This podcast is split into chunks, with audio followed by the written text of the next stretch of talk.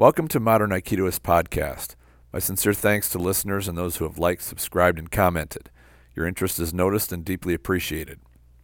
In today's podcast, I'm going to take a look at why students tend to stop attending classes once they are promoted to the rank of Shodan. Shodan is the first degree black belt. I've also seen the same effect in organizations which bestow Hakama on brown belt rank students. I think there are a few reasons for this which can be addressed by both instructors and the culture they create in their dojos, as well as the students themselves. Starting with the most basic and obvious is that the rank is perceived as a goal. The black belt is often considered like a graduation certificate, and those who hold it are experts. Kind of like graduating high school. Once you have your diploma, you would never consider going back to high school to stay current or expand your knowledge. Shodan is an important milestone in your martial arts path for sure, but it's not the final goal. Getting your black belt merely means that you are familiar enough with the basics to start really honing your skills and becoming superb at your art. It's also where training is the most fun. Your ukemi is good enough that you can get thrown with vigor so you can explore higher intensity training safely. Your body should be pretty well conditioned from a few years of practice to handle impact if your ukemi is not perfect. Imagine someone going through all the effort of learning to play the guitar or piano, spending hours and hours of time over the span of several years, and then when they get good enough to start playing with other musicians or performing live, they set down their instrument and don't take up music again. It's like they suffered the tedious part without indulging in the enjoyable part, which is having the skill and using it.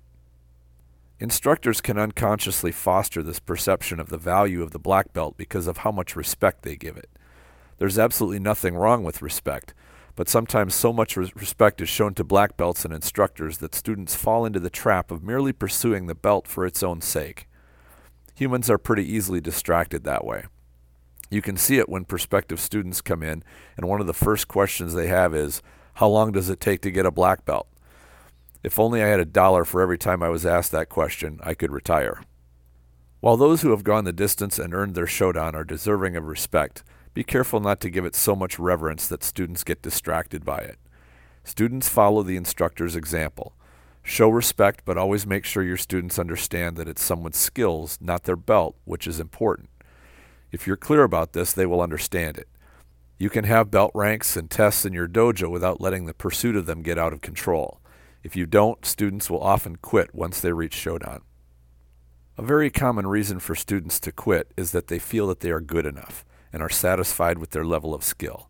Each person decides for themselves what they're looking for and whether they have already achieved it. It pays to remember that martial arts skills are perishable, which means they require practice to remain proficient in. Even professional musicians practice regularly. There's a very common perception that the next step after earning your black belt is to become an instructor. This perception makes sense due to the fact that it's a logical progression. When you are experienced, you are expected to pass along what you have learned. Many schools make black belts start teaching classes. Some practitioners just have no interest in teaching and find the burden of having to lead a class to be distasteful. If students in your dojo believe that they will be expected to teach classes once they have achieved Shodan rank and they really don't want to teach, they will be tempted to quit. It's not that they might be upset over it, but being pressured into doing something they really have no interest in serves only to drive people away. They might merely be avoiding being seen as a disappointment to the instructor or the dojo. I believe it is far better to make sure students understand that teaching is neither required nor expected. If you would like them to teach, invite them to do so, but never pressure them into it. I've noticed that instructors often set up students to want to quit shortly after their Shodan tests in other ways too. One is a level of attentiveness that they experience from the beginning. Usually with new students, they require an above average level of attention and guidance. From a student's standpoint, this is a great experience. Having someone actively helping you is productive and nourishing. As a student advances into the intermediate ranks and they start performing better, the attention of the instructor tends to fade somewhat. Intermediate students don't need as much correction as new students do. The exception is preparing for a rank exam, where instructors and seniors tend to work intensively with the testee to get them ready. With the exception of the nervousness, which is a natural part of test prep, students really enjoy the increased attention to their skills and improvement. Then the test happens, and that attention drops off quickly. The relief of the nervousness being gone is a welcome change, but the drop off in the instructor's guidance tends to make the experience bittersweet. On a Shodan test, the effect is at its peak. Instructors usually take preparing their students for Shodan very seriously and spend a lot of time with their students to make sure that they are ready. Then the test happens and is over, and the attention suddenly stops. Add to that the feeling that crosses the new Shodan's mind about the black belt being the final goal, and many are left with the question, what now? I've seen this hit students very hard, which made me take great care to adjust how I taught to avoid setting up students this way. The main way I approach it is to make clear that every test is merely a milestone. There is no final goal of martial arts training. You are constantly improving yourself. If you stop training, so will your improvements. The belt really doesn't mean as much as honing your skills, keeping them sharp, and keeping your body moving and strong. Training does all these. A dusty black belt does not. Another thing I instill in my students is a sense of responsibility for their own development to a certain degree. When they start, their training and skills are entirely in the hands of the instructor. As they grow, though, they must learn to take stock of their strengths and weaknesses and take an active role in working on them. Typical martial arts training doesn't work the same way it does for, say, a boxer and his coach. A boxer is carefully guided through every nuance of his training from beginning to end. For this approach to work in a dojo, an instructor could only have a few students at a time. This approach also tends to make the student fully reliant and dependent on the instructor permanently. I view this approach as teaching a man how to fish instead of merely giving him a fish every day. If you teach him how to fish, he will not be reliant on you forever. A superb martial artist is able to analyze, think, adapt, and learn without needing somebody else to do that for him. This is a skill a good instructor will impart on their students. It doesn't mean the instructor will be useless once the students get to be a high enough level. Wise guidance and advice will always help others, and that is what a good instructor should provide. A student must always be open to advice and put it to the test themselves before deciding to accept or reject it. Sometimes even the best of advice might not work for the student as it does for the instructor.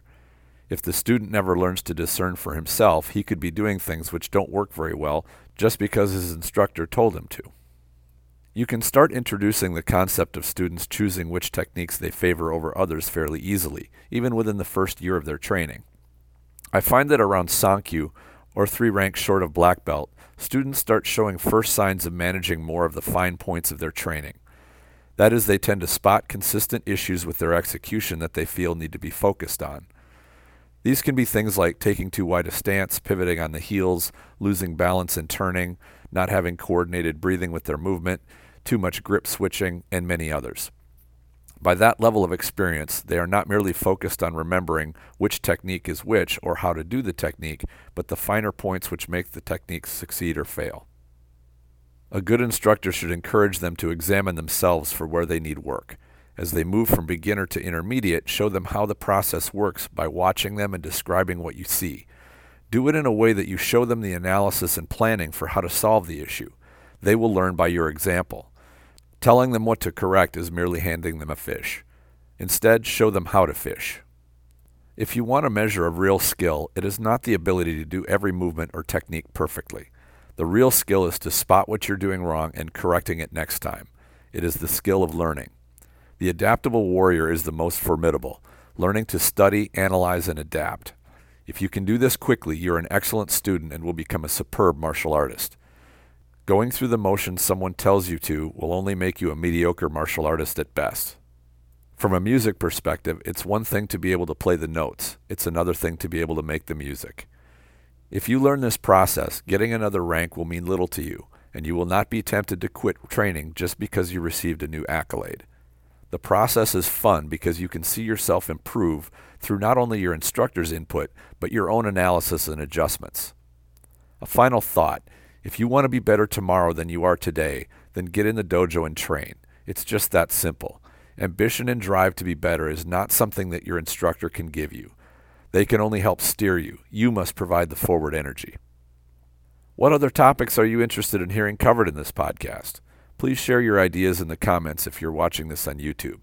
You can also go to the Facebook group Aikido the Martial Side and post a comment. Your input and engagement helps podcasts like these stay around. Please support it by liking, subscribing, and sharing. Enjoy your training.